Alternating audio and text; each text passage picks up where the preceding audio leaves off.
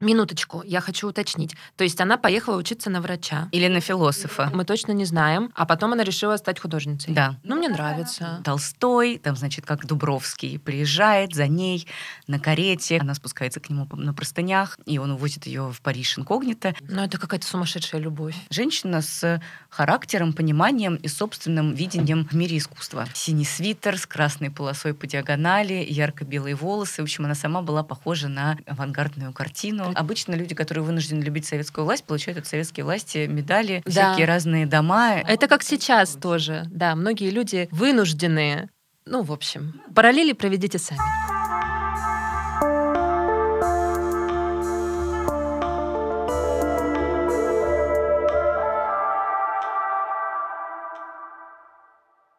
Здравствуйте, наши дорогие. Это подкаст «Советские дивы». Меня зовут Даша Черкудинова. Меня зовут Настя Курганская. Мы журналистки и основательницы студии подкастов «Норм».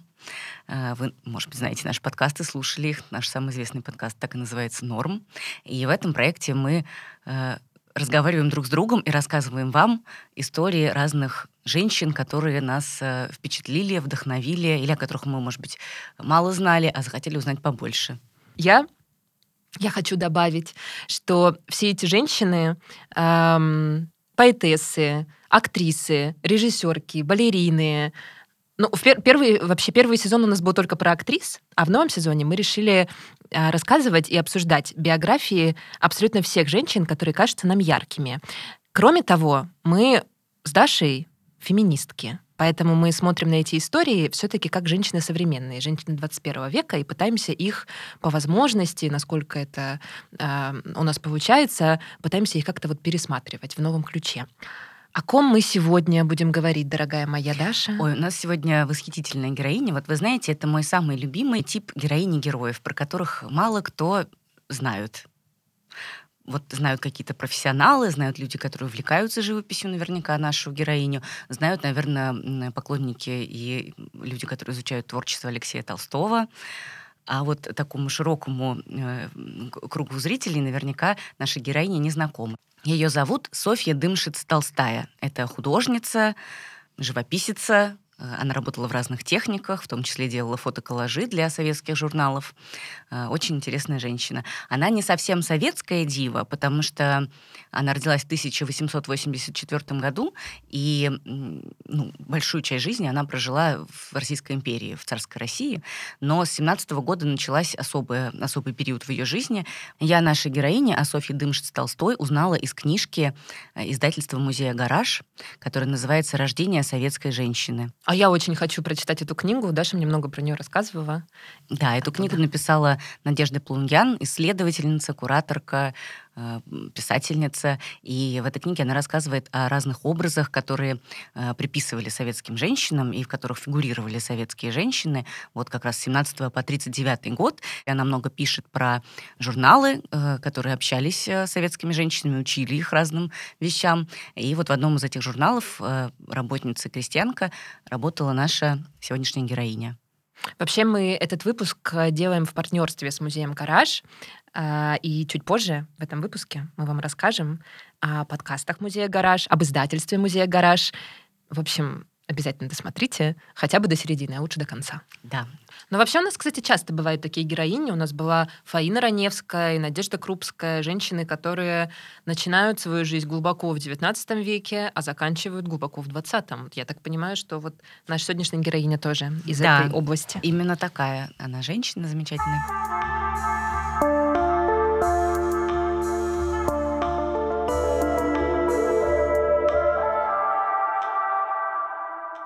Она родилась, как я уже сказала, в 1884 году в Санкт-Петербурге. И вот, кстати, интересно, что она этот город застала и Санкт-Петербургом, и Петроградом, и Ленинградом, и жила там. Обожаю. Она родилась в очень богатой семье.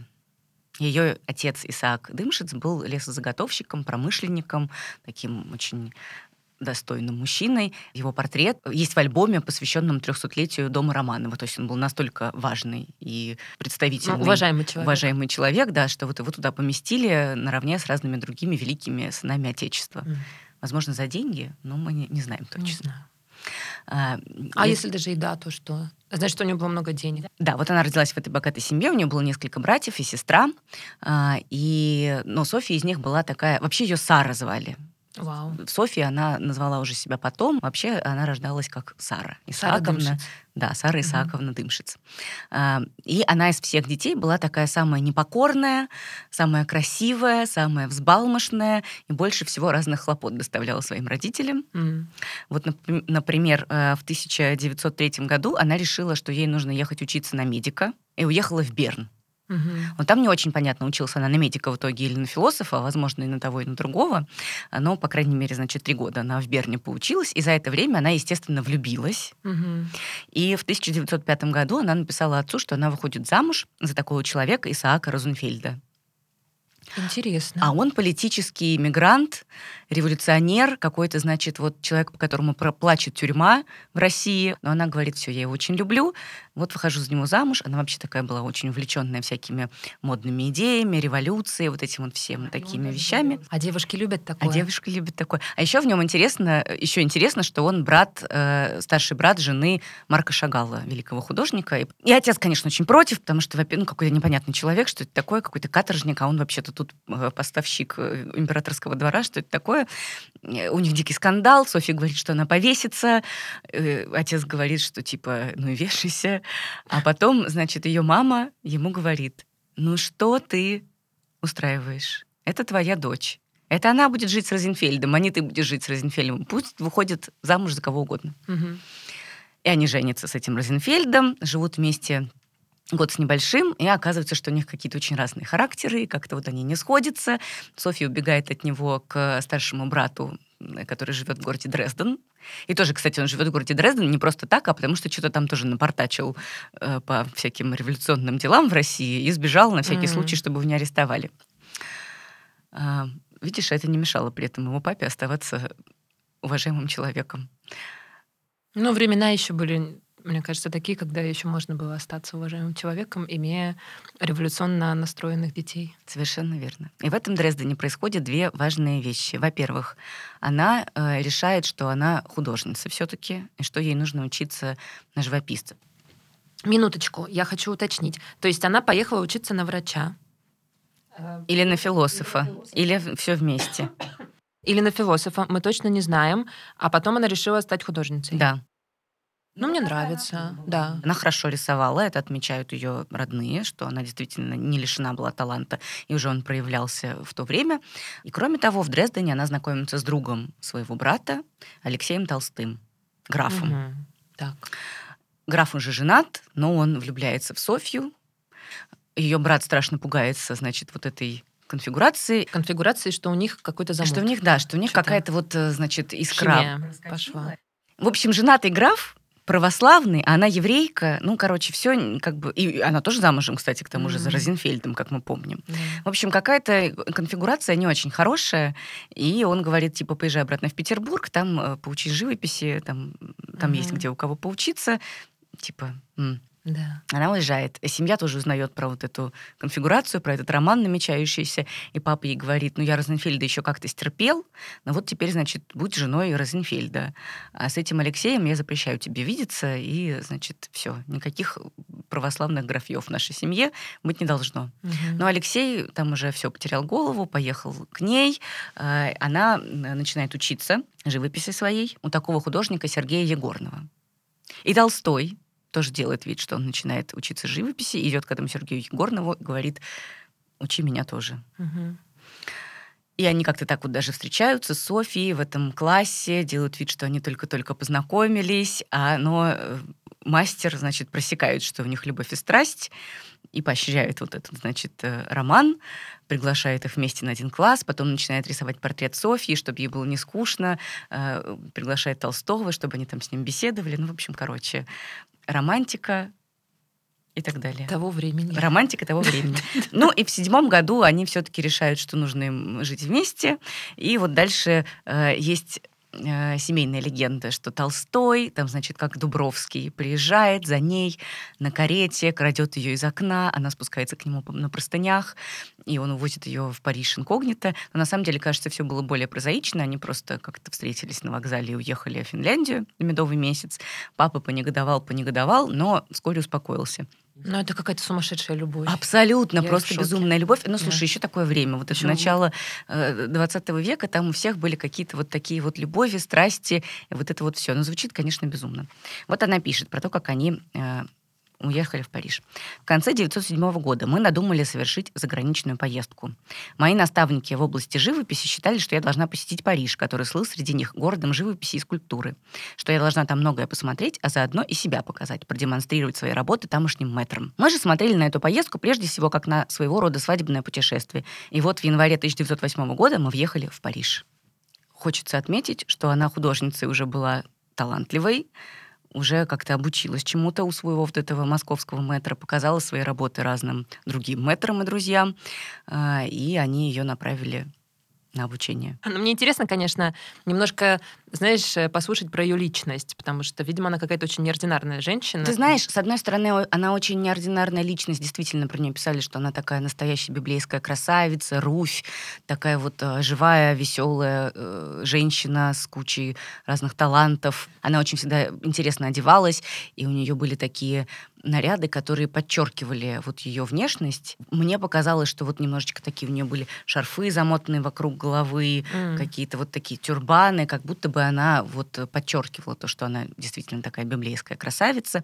Но и самое главное, что тогда еще было действительно такое время, когда люди бесконечно друг в друга влюблялись, э, все время у них там были какие-то безумные романы, они там э, друг за другом уезжали туда-сюда в Париж. Ну вот я имею в виду, конечно, такую молодежь привилегированную, ну, понятно, образованную. Да, интеллигенцию. То есть это, э, я думаю, что на самом деле история Софьи Дымшиц-Толстой и ее второго мужа Алексея Толстого, она не была чем-то абсолютно экстраординарным в то время, так более-менее жил их круг. Она где-то примерно в году в седьмом начинает учиться живописи прямо уже серьезно. И сначала она учится в Петербурге в школе у Елизаветы Званцевой, я про нее рассказывала уже, это ученица Репина. И еще в восьмом году она едет в Париж по совету Бакста, одного из своих, своих учителей, одного из своих метров. И в Париже учится э, в Академии Ля Палет художника Анри Ле Фоконье. Это такой один из первых кубистов, такой очень известный французский живописец, э, друг Кандинского. Ну, в общем, тоже какая супер богема, но уже прямо на европейском уровне. До 12 года она учится. Она вообще, вот, кстати, она была такая своенравная очень ученица. Вот она рассказывает про то, как э, к ним в школу, вот в эту Академию Ля Палет приезжал известный портретист того времени Бланш, американский. Угу. И вот она пишет, Бланш приезжал в школу на автомобиле в сопровождении одной из своих заказчиц, какой-нибудь шикарной американки-миллионерши. Увидев меня в первый раз, ему пришла мысль написать мой портрет. И дальше там, значит, он э, как-то ей говорит, типа, вот там напишу ваш портрет, она говорит, ну, пишите, пожалуйста, потому что она не знает еще, что он такой, типа, великий человек. А ей все говорят, боже, Соня, как тебе повезло, вот это да. А потом она уже начинает на занятиях у этого Бланша э, что-то там рисовать. Он преподавал графику у них и она сделала такой большой силуэтный рисунок углем, без теней. Угу. А Бланш пришел в бешенство и поставил мне условие, буду ли я работать с тенями. Я отказалась, и Бланш заявил, что он ко мне больше не подойдет. Так и закончилась моя встреча с Бланшем, о портрете он больше не заикался. Женщина с характером, пониманием и собственным видением э, в мире искусства. Мне нравится такой характер. Я вообще не очень поняла этого Бланша. А что он взбесился-то так? Из-за чего? Вот сам Ле Факанье ее очень хвалил, говорил, что она э, имеет свое оригинальное видение, что ей нужно развивать свой талант, что он у нее совершенно индивидуальный, яркий и такой необыкновенный. Угу. И вот до 12 года она учится, а с 12 года она начинает уже потихонечку выставляться. О, молодец. А сколько ей лет в этот момент? А давай посчитаем. 12... Она родилась в 84 году. 28 лет. Ну, мне кажется, неплохо для, для женщины. Да, очень времена. неплохо. А, кстати, еще у них э, в Париже с Толстым родился ребенок в одиннадцатом mm-hmm. году. Они родили в Париже дочку. И вот э, там такая вот интересная коллизия. Они специально уехали в Париж, чтобы дочка была законно рождена, чтобы Толстой смог ее удочерить, потому что в России он не мог тогда этого сделать, они были не женаты, и у них э, был заключен только в Париже гражданский брак. И Толстой действительно эту дочку признал. Вот где-то в этом периоде она все-таки приняла православие, видимо, у них все-таки была какая-то мысль пожениться угу. с Толстым, но они это как-то до конца не довели. А в 12 году она начинает выставляться, и она выставлялась в Москве в первый раз, она выставлялась э, вместе с собранием «Бубновый валет». И там еще были всякие Лентулов, Кончаловский, Гончарова, Машков, все вот эти вот великие русские живописцы, которые до сих пор висят во всех музеях мира. Угу. вот она была одна из них. Но мы про нее и про ее работы знаем катастрофически мало, Я практически не совершенно незнакомая нам эта фамилия. То да. есть, вот, может быть, действительно ее знают как э, вторую жену Алексея Толстого, но ничего как, про нее как художницу мы, широкий зритель, не знаем, а это очень несправедливо. Вот как она пишет про свою первую выставку. Вернувшись в Москву из год проработав над натюрмортами, я решилась послать два натюрморта на выставку «Мир искусства». И каков был мой восторг, когда оба этюда натюрморта были приняты, и я попала на выставку со всеми корифеями живописи того времени. Было такое время, когда каждым новым художником на выставке очень интересовались, и я не отходила от своих натюрмортов, слушая отзывы, то плачу, то радуюсь. Ой, какая молодец. Да, очень, очень это трогательно. И э, хочу еще сказать несколько слов о том, как они с Толстым тогда жили. Угу. Они жили просто невероятно богемно. Они колесили, значит, между Москвой и Петербургом. Они ходили в кабаре «Бродячая собака», которую вот открыли тогда все модные э, поэты, актеры и э, живописцы. И наша Софья Исаковна там плясала в каких-то прозрачных сорочках, босиком, вместе с Ольгой Судейкиной э, и, значит, Зинаидой Гиппиус, и вообще вот этими всеми замечательными людьми. Э, они очень много тусовались как раз вот с Судейкиными, с Мирхольдом. Э, у них был такой э, ну как, такое вот было у них золотое время, когда они вот только делали, что веселились, обсуждали искусство. Ну, понятно, да. А, сидели Фильм в каких-то, да, сидели да. в каких-то ресторанах. Вот уже она вспоминает, как они вечером ехали в рестораны, сидели там, смотрели «Белые ночи» до угу. утра, потом ехали кому-нибудь в гости, играли там на рояле, да. курили папиросы и обсуждали, как великолепна их жизнь и как великолепно искусство, которым они занимаются. Еще они сами у себя давали постоянно маскарады с Толстым, звали на них весь цвет Москвы, каких-то миллионеров, каких-то меценатов. У них была четырехкомнатная квартира на в Петербурге на Невском проспекте, они ее Четыре, снимали. Четыре комнаты. Четыре было. комнаты, да. А потом закатывали большевики. А подожди, до этого а, еще ладно, много да. воды утечет. Уже интересно. Короче, закатывали будет. там всякие э, маскарады, и вот мне понравилось, что есть воспоминания одной вот миллионерши, которая там у них гостила, да. и она пишет: было такое веселье, было так здорово, так удивительно, что ему это удалось, ведь судя по угощению, они совсем нищие. Mm. А Софья перечисляет в своих воспоминаниях, что они там угощали. Тоже такая, ну, как бы угощение было не богатое. В основном винегреты, лимонады, немножко шампанского, немножко такого мяса, немножко сякого мяса, немножко там каких-то морепродуктов того всего. И, значит, для смеха, чтобы смотрелось шикарнее, мы поставили лимонады и шампанское в детскую ванночку со льдом. Угу. И вот там, значит, был полный дом народа, все веселились, кутили до самого утра. Да. Ну, такое время было. Третья жена Толстого, вот эта Софья Крандиевская, толстая, она, кстати, была тоже на вот этом маскараде с э, ванночкой с алкоголем угу. и вспоминает про это, что, значит, Толстой там э, закатывал глаза э, и рассказывал ей, что ему такой стиль жизни совершенно не подходит, и он вообще выше всего этого. А она взяла на заметку, наверное. Вот, а, вот это, э, я думаю, да, она взяла на заметку и такая, очень интересно. Надо присмотреться к тебе получше, запомним это. Они же там все время друг с другом как-то сходились, расходились все. Короче, у меня есть сомнения, потому что на самом деле это Алексей Толстой придумал название «Бродячая собака» вот этого а, да? Э, Правда? модного клуба, да, и он был одним из основателей, таким завсегда, ну, ходил туда. Короче, он был таким светским мужчиной, который при этом вставал в позу э, того, что ему не нравится. Да, охла и ахла. И делал вид, что это все его жена а там, значит, тусуется, а он вынужден соответствовать, ну, бедняжка. Ну, ясно, понятно. Да, да. Этот типаж нам известен. Хорошо. В ее жизни, кстати, вот примерно в это время появляется такой Владимир Татлин, который потом станет ее большим соратником на какое-то время. Вот. Но факт в том, что в 2014 году они с Толстым расходятся. И не очень понятно, почему они расходятся.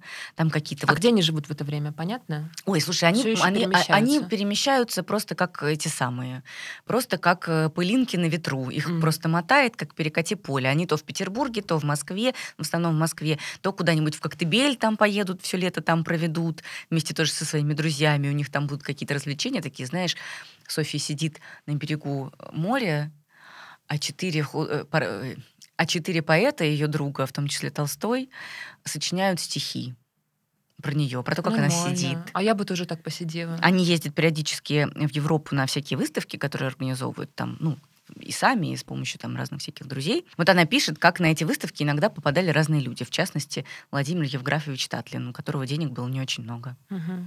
В Москве молодежь была обуреваема влиянием французского искусства, в особенности Пикассо. Владимир Евграфович Татлин, чтобы попасть к Пикассо в Париж, проделал следующий путь организовалась кустарная выставка в Берлине. Татлин, прекрасно игравший на бандуре и певший старинные украинские песни, нанялся на выставку украинским слепцом-бандуристом.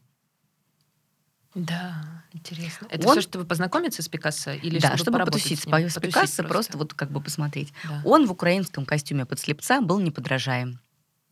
И имел он на выставке в Берлине большой успех. Кронпринцесса, знавшая русский язык, обратилась к нему с большим сочувствием, расспрашивая, какой он губернии, давно ли ослеп и так далее. А он отвечал, получается, кронпринцессе. В общем, э, выставка кончилась, Татлину заплатили за вот этот перформанс невероятный. Он uh-huh. махнул в Париж к Пикассо, а потом вернулся в Москву, и все там просто ему говорили, боже, ты что, увидел Пикассо? Вот это перформанс. Господи, вот это, ну, да. понятно, да. Вот так. Так вот они, в общем, тусили. В 2014 году они с Толстым разошлись. Э, и сначала дочка осталась с ней, а тогда не было как бы разводов между ними. Хотя у них, наверное, не могло быть развода, ведь они. они были, были как бы, они были как-то фейково женаты. А. И, и э, Толстой, кстати, хотел э, вот под конец уже их отношений с ней все-таки пожениться по-настоящему, чтобы дать ей титул. Чтобы она не была просто там какая-то дымшиц Толстая, а чтобы она была графиня дымшиц Толстая. В принципе, она так подписывала все свои бумаги уже к тому времени. Но он хотел, чтобы это было официально, и чтобы дочь тоже как бы была признана графиней, но, в общем, они что-то там проволандались, не смогли этого сделать. Но в итоге, знаешь, революция все расставила по своим местам. Все да. перестали быть графьями просто, это стало неважно. В общем, дочка живет какое-то время с ней, э, она живет э, в каких-то артистических тоже общежитиях, снимает э, комнату в квартире, где живет еще пять художников. Угу. Софья еще тогда, уже в 15-16 году, увлекается такой техникой работы со стеклом. Она делает разные... Э, ну, в общем, она использует стекло, там как-то топит его, что-то там с ним делает, с кипидаром на него наносит разные рисунки э, и там ужасно воняет. И, в общем, короче, Толстой говорит, типа, я все-таки ребенка, наверное, у тебя заберу, угу. потому что что-то ты какая-то мать так себе, еще какие-то романы там все время. Так. И он забирает, и ребенок живет с его тетей Машей, которая, в принципе, и так ухаживала за этой девочкой а, и воспитывала его. Ну, она живет с ним это. и с этой тетей Машей, в общем, вот. Но потом... Я ребенка заберу, но он будет жить с тетей Машей. Да, но потом случается революция, и Толстой э, не приветствует ее и бежит, и ребенка опять, значит, оставляет с маманей. Э, на пять лет просто ни снуху, ни духу. А, а куда Толстой делся? Толстой убежал сначала на юг э, России в Одессу, а потом mm, в Европу. Он мигрировал. Да. А она осталась? Она осталась, потому что она как раз очень приняла революцию, очень была воодушевлена. Угу. Все считали, что это очень э, много даст искусству. Плюс она тусовалась с Татлином уже в это время. И я так понимаю, что у них был все-таки роман и какое-то сожительство, потому что, ну, какое-то недолгое, они не а, поженились, не обвенчались, ничего такого, но они жили вместе и вместе работали, а он стал очень а, сразу таким видным человеком. Он возглавил при наркомпросе, при наркомате просвещения, всероссийский отдел ИЗО. Что бы это ни значило. Какая структура? Да, а она возглавила художественную коллегию в Москве. То есть они как бы как такая пара а, отвечали за всякое изобразительное искусство. Но вообще, mm-hmm. как ты знаешь, как мы в прошлом нашем выпуске про Крупскую рассказывали, э, большевики, конечно, очень силу искусства хотели обратить на, в свою пользу. И они привечали там всяких э, писателей, поэтов и так далее, художников, естественно, кто разделял их какую-то точку зрения, и кто был да. готов к каким-то революционным изменениям в искусстве пропаганде. в то же время. Э, да, совершенно верно, чтобы они служили пропаганде, чтобы они там как-то своими работами формировали нового советского человека. Угу. А, вот. И значит, Татлин должен был этому поспособствовать, а главой наркомпроса был, как мы помним, Луначарский, Луначарский, а его заместительницей была Надежда Крупская. Вот я не знаю, как бы тусили они, знакомы ли они с Софией Дымшиц Толстой, но, наверное, знакомы. Но с Луначарским она знакома, потому что а, у них был такой прожект с Татлиным в какой-то момент, как международный телефон для всех художников мира. Угу. Они вообще считали, что Советский Союз — это, значит, такая колыбель нового искусства. и что все должны сами смотреть на Советский Союз, учиться у него, и что Советский Союз должен как бы научить художников по всему миру новому искусству, новым всяким приколам, новые идеи. Вот там Татлин, Малевич, они все вот это проповедовали. И они придумали, что у них должен стоять вот в этом всероссийском отделе ИЗО телефон специальный, на который любой художник из любой точки мира может позвонить и, значит, что-то там поговорить про то, как он видит искусство, как вот он там что-нибудь рисует, какие у него идеи.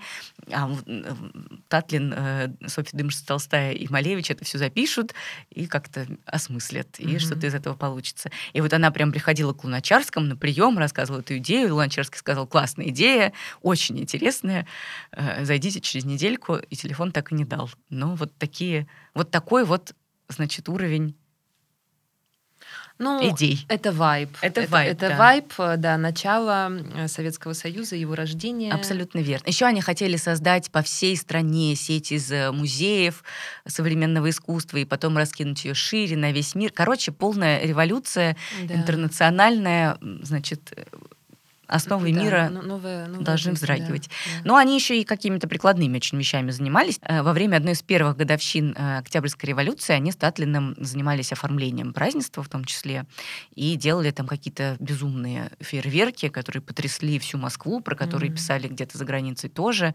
Что-то там было нереальное. Жалко, mm-hmm. что мы не можем этого увидеть и оценить. Да, это, конечно, было удивительное время такого э, расцвета художественной мысли, когда казалось, что действительно новый человек куется mm-hmm. в этом государстве, и художники сейчас помогут его выковать. Совершенно да. верно. Ну, удивительные вещи, кстати, рождались. Да, удивительные вещи рождались. Ну, кстати, момент. несмотря на то, что они были такими вот очень обласканными, вот эти молодые художники, то есть mm-hmm. им сразу дали какие-то посты, там повыгоняли старых буржуазных художников со всех директорских мест, из всех академий, туда назначили новых вот этих вот молодых. И, кстати, Толстой очень переживал из-за этого, очень расстраивался, что его бывшая жена принимает в этом участие, и вообще как-то все это ну, короче... Ну, они разошлись. Э, рушит скрепы, да, и вот эти... Скрепы. Попирает традиции. Угу. Но вот несмотря на это, они жили бедно и очень голодно. То есть, видимо, у них деньги как бы как таковые, как бумажки были, но поскольку в Советском Союзе в первое время, во-первых, была дикая инфляция постоянно, эти бумажки обесценивались, во-вторых, еще и голод был страшный в Москве и в Петербурге. И в какой-то момент Софья э, решила, что ей нужно кормить всю ораву Татлина и его учеников. А, и она вспомнила, что в Витебске как раз живут э, Шагал и Малевич, ее друзья э, и соратники. А у них в Витебске, в Беларуси, было как-то получше с продовольствием, и она поехала туда, чтобы добыть еды. Mm. И вот представляешь, вот мы ее встретили, как я тебе про нее рассказывала, да. как она давала маскарад у себя, и все писали типа миллионерши писали, что вот она какая-то нищая была, потому mm-hmm. что у нее всего лишь только лимонад, винегреты и какое-то миско с шампанским в ванне были. Всего лишь ванна шампанского. Всего лишь ванна шампанского, Одна. да. Никакого особого угощения. Да. И она там ходит э, в каком-то красном платье с голой спиной и с страусиным пером. Короче, теперь она едет в Витебск, добывает там какой-то еды, и везет ее с собой. И какая-то еда. Это четыре буханки хлеба, килограмм сливочного масла, килограмм шпика, то есть это свиной жир, и килограмм крупы. Да, и в Витебск за вот этим э, скарпом. Ну, это были какие-то же очень голодные Да, это годы. были очень голодные годы, и более того, это все нужно спрятать, потому что солдаты отнимают э, лишнюю mm-hmm. еду, как им кажется, чтобы люди не спекулировали потом в Москве вот этим всем, не продавали. И она прячет масло и шпик в своем сундуке с красками, а крупу зашивают в юбку. Mm. То есть распределяет э, крупу в юбке так, чтобы она там внутри бултыхалась. Да. У нее рвется юбка, Боже. И высыпается часть крупы, и это видит ее соседка и говорит, типа, о боже, что это такое? А она говорит, ну вот так и так. И как-то они с этой соседкой подружились, как будто бы. И эта соседка караулила сундучок, когда Софья там в туалет ходила и так далее. А потом она приехала домой к Татлину, открыла сундучок, и оказалось, что соседка сперла масло и большую часть этого шпика. Ой, кошмар. Вот так. Да. Ну, это государство делало людей вот такими, я считаю. Да, совершенно верно. Нет, да. не, не осуждаем соседку. Действительно, искушение велико было. Велико, да. Ну, по крайней мере, кашей она накормила и Татлина, и всех его учеников. Угу. Она вместе с Татлином работала над вот этой знаменитой башней Татлина, которая должна была стать огромной штукой посреди Петербурга, но не стало. Мгм. Осталось только в виде проекта. А, И Софья для него делала все стеклянные, стеклянную начинку, потому что она со стеклом очень любила работать. Это был вообще ее любимый материал. Она говорила, что вот Татлин с Малевичем, они как бы враги, потому что Малевич остается на плоскости, то есть рисует картины на плоской поверхности, а Татлин, значит, э, работает С объемом. с объемом, да, э, делает всякие разные конструкции. А у меня типа такая срединная роль. Я работаю со стеклом и с двух сторон там его расписываю. Это как бы и плоскость, и объем одновременно. И могу там что-то еще нарастить, какие-то стеклянные штучки Мгм. на стекло. Действительно, у нее были такие очень крутые работы, стеклянные рельефы назывались. Она наклеивала на стекло разные там какие-то песчинки, какие-то штуки, какие-то деревянные разные не знаю, палочки, веточки, что-то такое. А, И все это было такое тактильно очень интересно и приятно. Очень мало их сохранилось. По-моему, один из таких э, рельефов висит в музее Гугенхайма.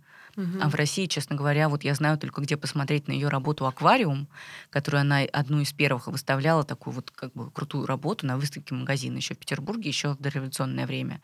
Она очень крутая, и она висела в Русском музее долгое время, но потом, когда Софья уже при советской власти в 30-х годов э, попала в опалу, эту работу тоже сослали, и сейчас она висит в Омском государственном музее.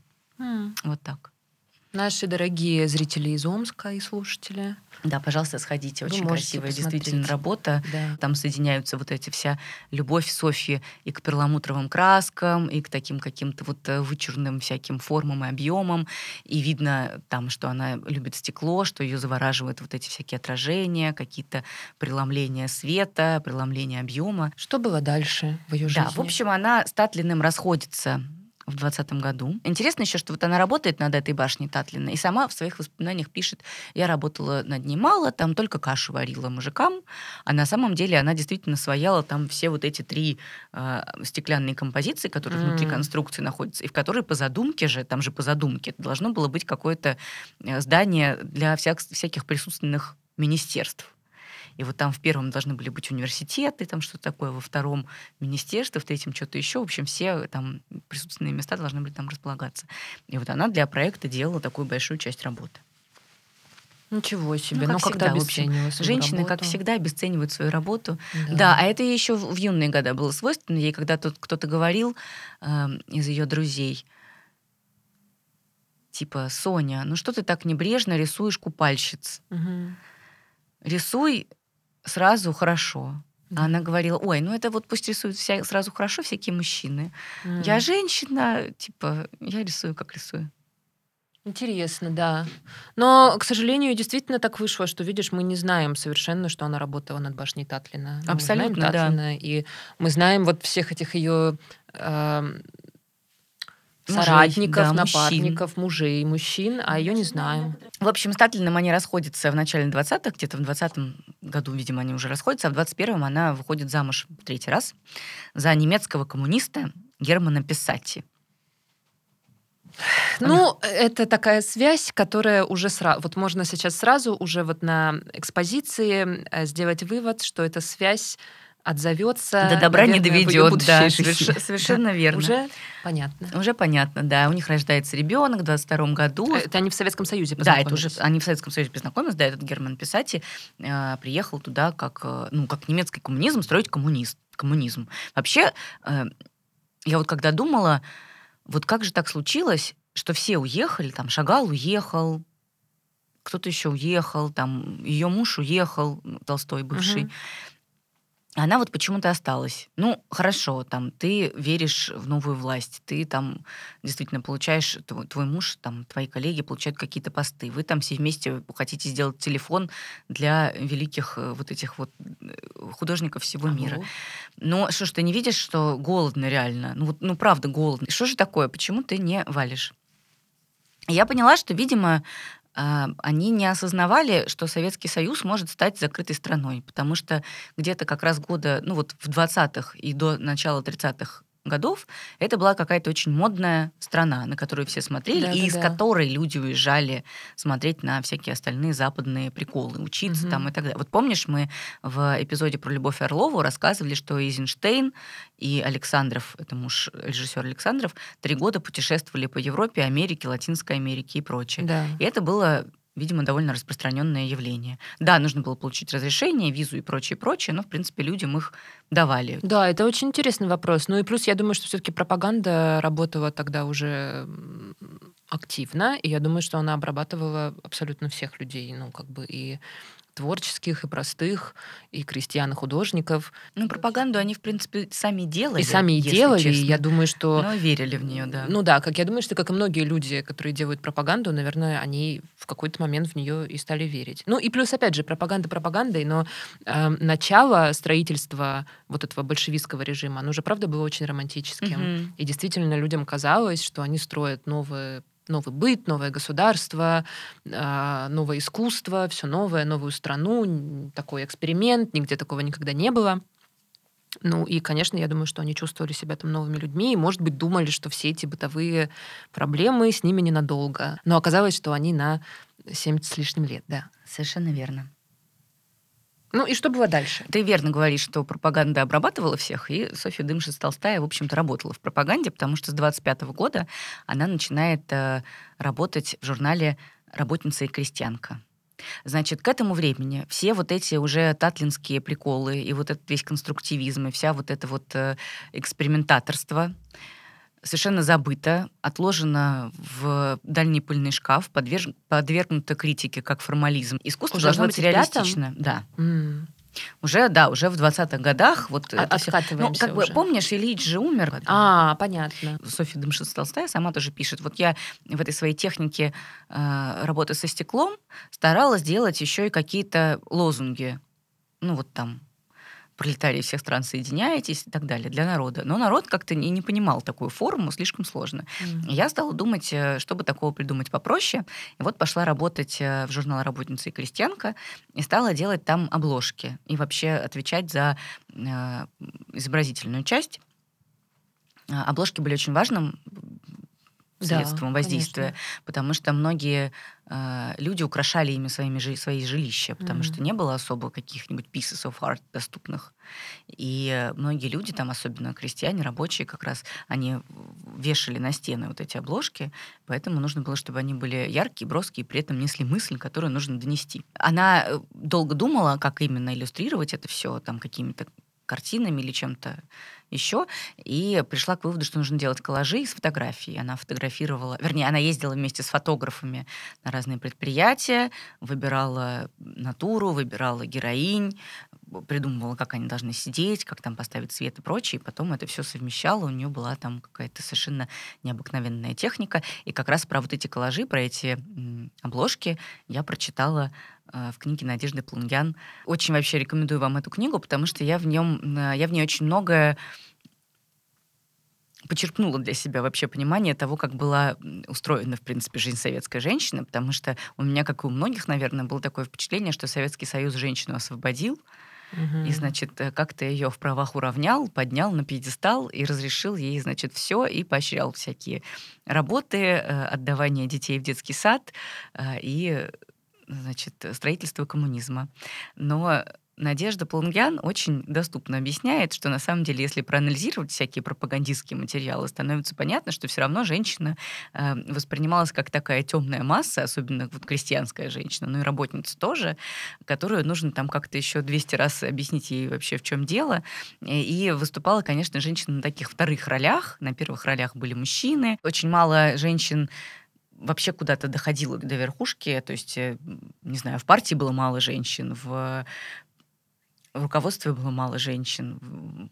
На заводах было много женщин, но мало кто из них занимал ответственные посты. Ну, в общем. Ну, понятно, да, классика жанра. В чем большая заслуга Софьи Дымши Толстой в том, что она показывает э, личности, она рассказывает истории. Вообще журнал «Работница и крестьянка» э, там публикуются прямо целые какие-то, ну, там, исповедальные прямо рассказы о жизни их героинь, э, о всех их сложностях, о всех их там каких-то, ну, в общем, профайлы, если можно так сказать. Mm-hmm. И Софья старается их э, фотографировать для обложки так, чтобы это были не просто какие-то, знаешь, протокольные лица, номенклатурные, такие, как на паспорт, а чтобы там была видна какая-то мысль, какая-то боль, какой-то характер. То есть это журнал «Караван истории», но без звезд? Ну, Или все-таки это журнал Лиза? Ну, слушай. Журнал так, «Домашний очаг». Это невозможно сравнить, потому что это партийная печать. Это не то, чтобы... Это, ну, это скорее, знаешь, это скорее издание «Такие дела». Вот так вот. Вот если сравнить. Но еще и с какой-то пропагандистской еще, значит, э, ноткой. Там в основном все было про передовое производство mm. и какие-то сложности ну, вот такого характера, которые можно как-то починить. Но плюс какие-то полезные советы, там, как растить детей, почему да, не нужно ясно. бояться отдавать их в детский сад, там, ну, в общем, такие ну, какие-то вещи. До 35-го года она там работает. А 10 потом, лет? Да, 10 лет она там mm-hmm. работает. Но То все есть это уже время... она становится зрелой женщиной. Да, она уже становится зрелой женщиной. И вот как раз по вот этим рассказам, что она ездит вместе с фотографами э, на съемки, вообще очень много размышляет о том, какой, какая форма должна быть у искусства э, пролетарского, чтобы было понятно массам, и чтобы при этом быть классным. Видно, что она ну, очень становится зрелым человеком и очень серьезно относящимся к своей работе. То есть, mm-hmm. если вначале как-то, как будто бы для нее это было что-то такое ну, необязательное, и в основном были какие-то веселья и романы во главе, когда она вот только начинала свой талант развивать и пестовать, то вот как будто бы советская власть и вот этот весь, весь период 17-20-е э, годы, и вот этот период ее работы в работнице крестьянки, как будто бы сделал из нее очень такую женщину, очень серьезно относящуюся, относящуюся к своей работе. Но тут опять, значит, конечно, случается, как всегда, у нас трам-тарарам, начинается борьба с космополитизмом. А, репрессии. Да, э, э, значит, хватают ее мужа вот этого, угу. Германа Писати, и сажают Боже, и выпускают его там, ну, через какое-то малое количество лет, буквально через год или через два, но уже абсолютно больным человеком, он вскоре mm-hmm. умирает, и ее вытуряют из этой работницы крестьянки, там какие-то Сталин проводит нечеловеческие реформы вообще всей прессы, э, заменяет, тасует всех главредов, э, сажает там каких-то старых главредов, ставит каких-то новых, эти новые главреды увольняют всех своих сотрудников. По счастью, ей удалось не попасть ни в какие лагеря самой, и как-то вот эту сложную, сложный период жизни страны прожить э, просто без денег, лишившись звания э, художника, Но на свободе заслуженного художника и прочее, да. получая какую-то небольшую а, денежку и все время она пишет еще какие-то такие извиняющиеся письма, что типа, вот вы знаете, я раньше, конечно, вот не понимала и работала вот в этом конструктивистском стиле, вот с, этими, с этим формализмом всем. Но теперь вот я опомнилась, я вот в журнале работница 10 лет проработала, Потом рисовала портреты разных передовых э, женщин, передовиков производства. Вот можно мне все-таки какую-то вот пенсию побольше? Это написала mm-hmm. Ворошилову такое письмо, а, а Ворошилов ей никакого ответа не дал. Но это уже после войны было. А, вот, а до войны она действительно начинает рисовать портреты работниц, крестьянок, э, председательниц колхоза и прочее. И вот, как я говорила в начале выпуска, школа вот эта парижская, она видна. Это очень сложная была для нее работа, потому что э, все эти женщины, они не понимали вообще, что это такое, позировать, как это вообще там сидеть. Ей приходилось много с ними времени проходить. Она объездила большую часть России, с ними там разговаривала, работала, писала их портрет. Но это, правда, очень классные портреты, они очень живые, они очень такие, э, ну вот не очень яркие, а такие сочные какие-то картины, радостные, светлые такие. И в одной из них, вот сейчас она возникнет тут на экране вместо меня. Я даже усмотрела там какие-то отсылки к ее иудаизму нашей Софьи Дымши mm-hmm. Толстой, как будто бы накидка на председательнице э, как на равине, и в руках у нее как будто бы Тора. Ну, я mm-hmm. не знаю, может быть, это просто я увидела и вчитала такой смысл. И, кстати, она вернула свой иудаизм в семнадцатом году. Не знаю, что как, но, в общем, видимо, разошлась с Толстым и решила обратно в свою веру прийти. Я не знала, что так можно. А я тоже не знала, что так можно, но вот оказалось, что можно. А, во время войны ее эвакуируют вместе с вообще всеми художниками из Ленинграда. Она вот первый год э, сидит в Ленинграде в 42 году и оттуда вывозят. Всю войну она проводит на Урале, и там тоже, конечно, очень сложное у нее житье, потому что только раз в месяц выдают паек, он очень скудный, угу. она там как-то живет в какой-то хижине. В общем, тяжело, возвращается обратно в Москву, там ей не дают никакую нормальную пенсию, она вот унижается, пишет всякие письма Ворошилову и прочее. Ей дали комнату в коммуналке, она живет в коммуналке. А, кстати, вернемся ненадолго к ее богатой семье, узнаем, что же с ними стало. Вот помнишь, там папа был лесопромышленник, и мама благотворительница. Да. Папа умер сразу после революции, потому что он не смог пережить того, что он в одночасье потерял все свои капиталы из-за национализации. А мама ее дожила до 30-х годов. Она жила в большой квартире, которая принадлежала семье в Ленинграде. Но, конечно, эту квартиру уплотнили, и маме оставили только одну маленькую комнатку. Да. А она общалась с мамой? в конце жизни? Мы не знаем. Мы да? не знаем точно. В общем, Софья сама тоже жила в коммуналке. Она в ней и закончит свою жизнь в 63 году от приступа аппендицита. Она одна жила? Она одна жила, потому что ее старшая дочь э, Марианна э, все-таки стала жить с отцом. Мгм. Вот когда Толстой вернулся. Кстати, есть тоже воспоминания такие. А Толстой вернулся? Значит, э, как мы помним, у Софьи двое детей было. Дочка Марьяна Марьяна. Алексеевна Толстая, э, дочка Алексея Толстого, и сын, который родился вот у нее и Германа Писати, сын Александр. А дочка Марьяна Толстая жила с Софьей Дымшиц а, где-то до 20-х годов. Потом Толстой вернулся в Россию где-то в середине 20-х, потому что был такой период, когда Советский Союз позвал своих сынов и дочерей обратно. Сказал, вот мы тут все наладили, у нас НЭП начался, кушать есть, значит, э, магазины открыты, все нормально, голод пережили, возвращайтесь и восхваляйте нашу власть. И Толстой, в принципе, так и сделал, как и многие. А в 1931 году, значит, лавочка закрылась, и Сталин опустил железный занавес. И все, уехать из Советского Союза стало невозможно. И все вот эти вернувшиеся сыны и дочери, которые возвращались вполне открытую более-менее страну, они оказались в ней заперты, и нужно было тут как-то вот, значит, что-то делать, выживать. И несмотря на то, что Толстой как бы не приветствовал советскую власть в начале, он начал приветствовать ее потом. Да, и ну, даже есть такой, не осталось. Да, такой есть интересный факт, что вообще-то Толстой вместе со Сталиным нес гроб Ленина какое-то время. Есть фотографии, где прям вот эту урну здоровую на носилках несет с одной стороны Сталин, а с другой стороны Алексей Толстой. Вот так. Интересно. И Толстой, кстати, вот я плохо знаю его биографию, и он уже остался до конца. Да, до он уже остался до конца, Союзе смерти жил в Советском Союзе, был очень титулованным. И любил советскую премий, власть. да. Ну, как бы его потомки говорят, что он был вынужден любить, потому что если бы он сделал вид, ну, как бы обнаружил бы, что он ее особо не любит, то всех бы там Да-да-да. пересажали. Ну, в общем, обычно люди, которые вынуждены любить советскую власть, получают от советской власти медали, Да. всякие разные дома и дома Это отдыха как и всё сейчас прочее. тоже. Да, многие люди вынуждены ну, в общем, Ну, параллели проведите сами. С- Да. А, эм, В общем, он жил в Советском Союзе. Да, и вот он вернулся в Советский Союз после пяти лет э, жизни в Европе э, и написал своим родственникам, а что с Марьяной? Она не умерла? А они такие, нет, она не умерла. Он такой, а вот повидаться бы с ней. Ей тогда вот лет 10-11 примерно. Это Марьяна получает известие, что папа в Москве хочет с ней повидаться, и нужно пойти в какой-то супер, э, суперотель где-то в центре города. Мгм. Забыла Москвы или Петербурга, но Да. Нужно пойти в суперотель и там ему показаться. А она пишет, а я такая худая, потому что мы после этого всего голода тут еле-еле его пережили, я еще после тифа, в общем, я очень худая. Дойти бы до этого Да, у отеля. меня нет никакой одежды, там, я наверное. ужасно выгляжу, вся в каких-то лохмотьях. Да.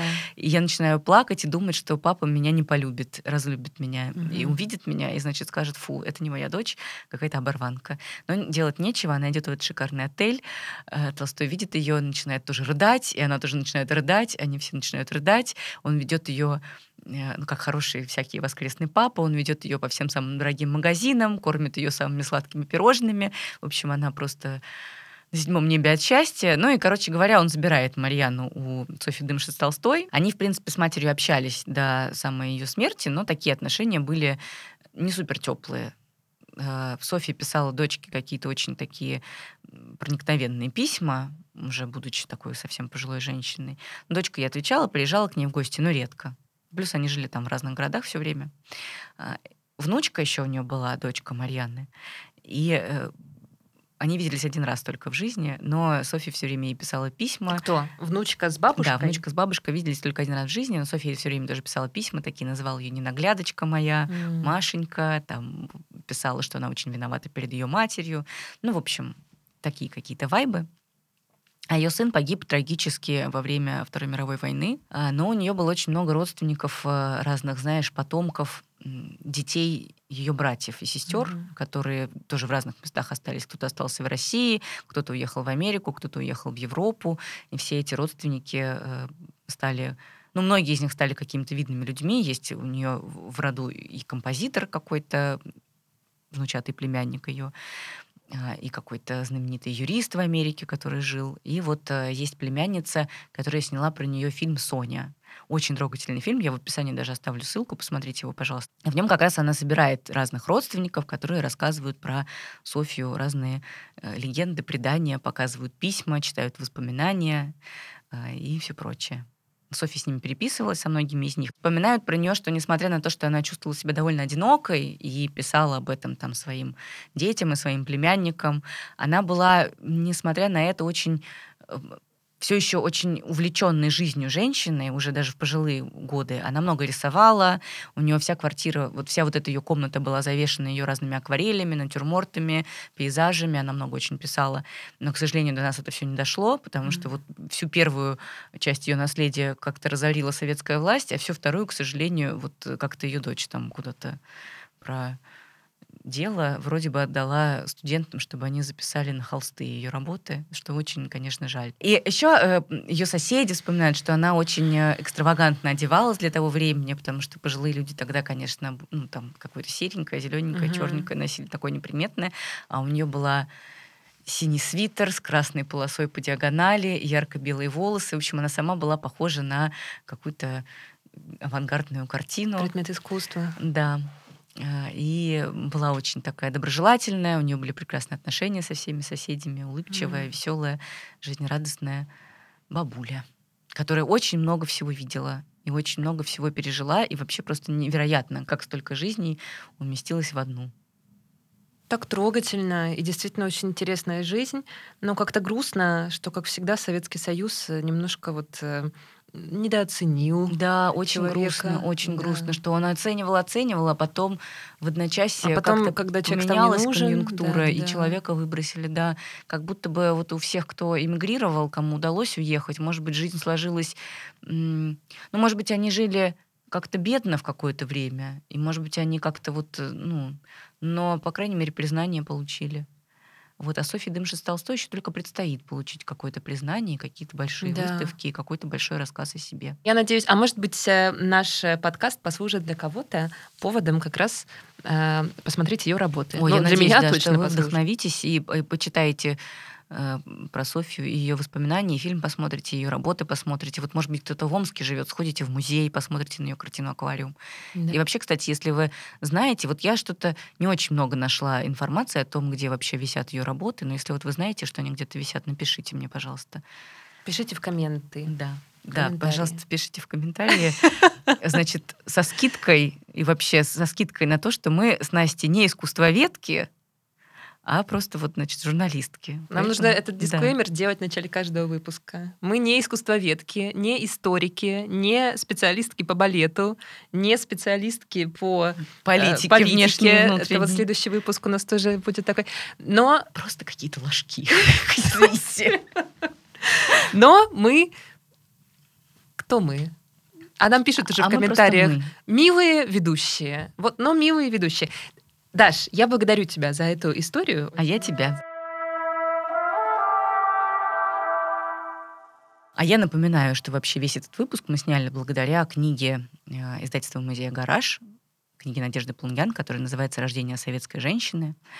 Ссылочку найдете в описании. Сейчас она еще тут появится рядом со мной обложка. И если вам нравится наш подкаст, и в нашей героине, мне кажется, вам и книга это очень понравится. Обязательно. Она вышла в издательстве «Музей Гараж» в 2022 году, и вообще издательство «Музей Гараж» выпускает очень много очень интересных книжек про искусство, культуру, инклюзию, самые разные вещи, театр, балет, you name it. Э, рекомендую вам зайти на сайт, поискать то, что вас интересует, наверняка найдете. И э, вот буквально в январе, вот буквально на днях угу. у музея «Гараж» начал выходить подкаст, называется «Уроки МХК», который тоже будет вам наверняка очень интересно послушать. Героиней первого выпуска подкаста, о котором говорит Даша, как раз стала Надежда Пунгян, авторка книги из которой мы узнали историю Софьи Дымши-Толстой. Так что, если хотите послушать Надежду Плунгян, мы вам рекомендуем это горячо сделать. Слушайте подкаст, ссылочку найдете в описании этого выпуска. Ну, в общем, мы очень любим гараж и очень рады, что э, он стал партнером этого эпизода. Да. Вот. Что? Что надо сказать в конце? Эм, друзья, это был подкаст «Советские дивы». Наш второй сезон, в котором мы... Ну, это еще не весь второй сезон, но один из эпизодов второго сезона, в котором мы э, рассказываем и пытаемся как-то осмыслить и переосмыслить биографии ярких, по-разному, ярких женщин 20 века, э, которых, которые нас впечатлили. Здесь была сегодня Даша Черкудинова, великолепная моя соавторка, моя любимая соведущая, коллега, многолетняя моя коллежанка. Это совершенно Обожаю. верно. И со мной вместе этот выпуск вела Анастасия Курганская, блистательная, ослепительная, просто лучший человек на свете. Ну, как вела, сидела, глазами хлопала. Ну, друзья, до встречи в следующем выпуске. У нас будет опять героиня, не похожая на, все, на, на, на всех предыдущих. Ни Ой. на кого не похоже. Следующий выпуск будет просто отвал башки. Э, подписывайтесь на нас, слушайте, смотрите, э, слушайте подкаст Норм тоже. Ну все, все сказали. До свидания. Пока.